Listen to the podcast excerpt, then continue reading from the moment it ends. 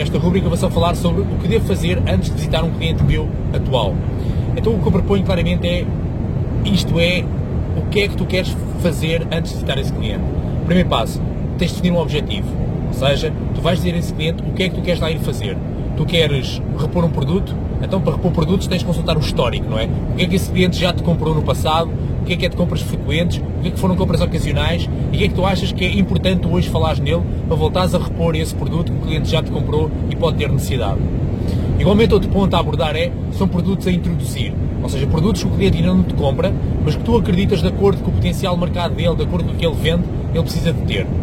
Então, identificar esses produtos, levar formas de chamar a atenção dele, amostras reais, catálogos, vídeos, formas de surpreender o cliente e de adaptar o seu interesse para ele ter esses produtos na sua empresa.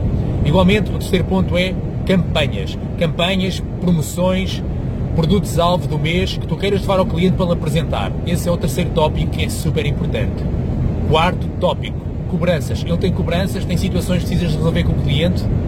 Ok, Quinto ponto, outros assuntos que queiras abordar com o cliente para além destes quatro que eu abordei e que vão acrescentar valor.